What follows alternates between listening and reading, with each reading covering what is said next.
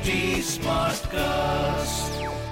You are listening to a Mint production brought to you by HT Smartcast. Hello and welcome to Mint Evening Market Wrap. I am Nasreen Sultana. Let's take you through all the action in stock markets today.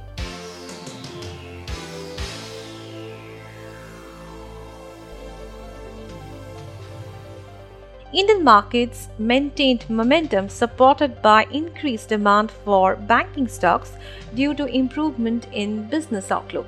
Globally, too, the markets were on a strong footing as the US manufacturing data surpassed expectations, and a similar rebound was seen across Europe and China.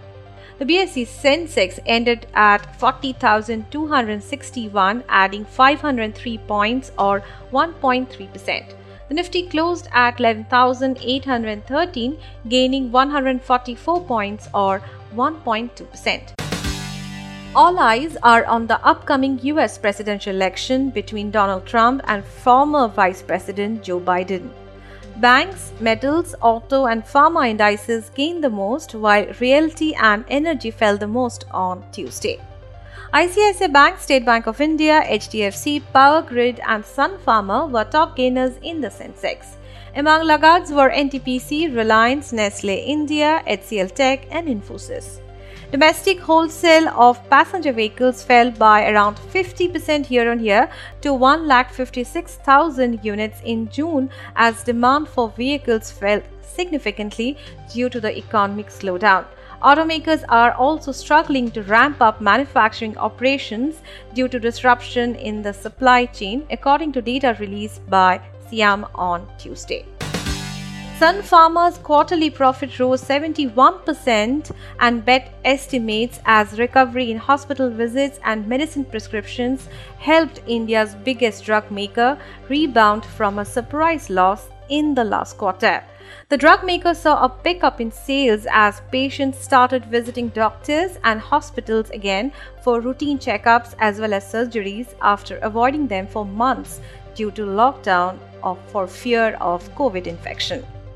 Punjab National Bank or PNB on Tuesday said it is planning to raise rupees 7000 crore through share sale next month to shore up its capital base for meeting business plan.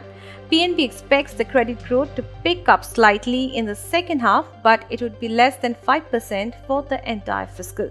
The Indian government has granted full income tax exemption on investments made by the United Arab Emirates Sovereign Wealth Fund, MIC Redwood, in the country's infrastructure and other priority sectors, said an official notification.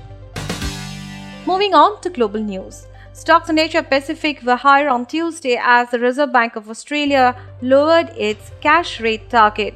Hong Kong's Hang Seng Index jumped 1.9%. Mainland Chinese stocks were also higher on the day, with the Shanghai Composite gaining 1.4%. South Korea's Kospi also added 1.8%. MSCI's broadest index of Asia Pacific shares outside Japan gained 1.3%. Japan markets were closed for a holiday on Tuesday. In other asset class news, the Indian rupee was at 74.41, up 0.03% from its previous close. The US dollar index was at 93.72. Oil prices rose in the afternoon of Asian trading hours with international benchmark Brent crude futures up 1.8% to $39.70 per barrel.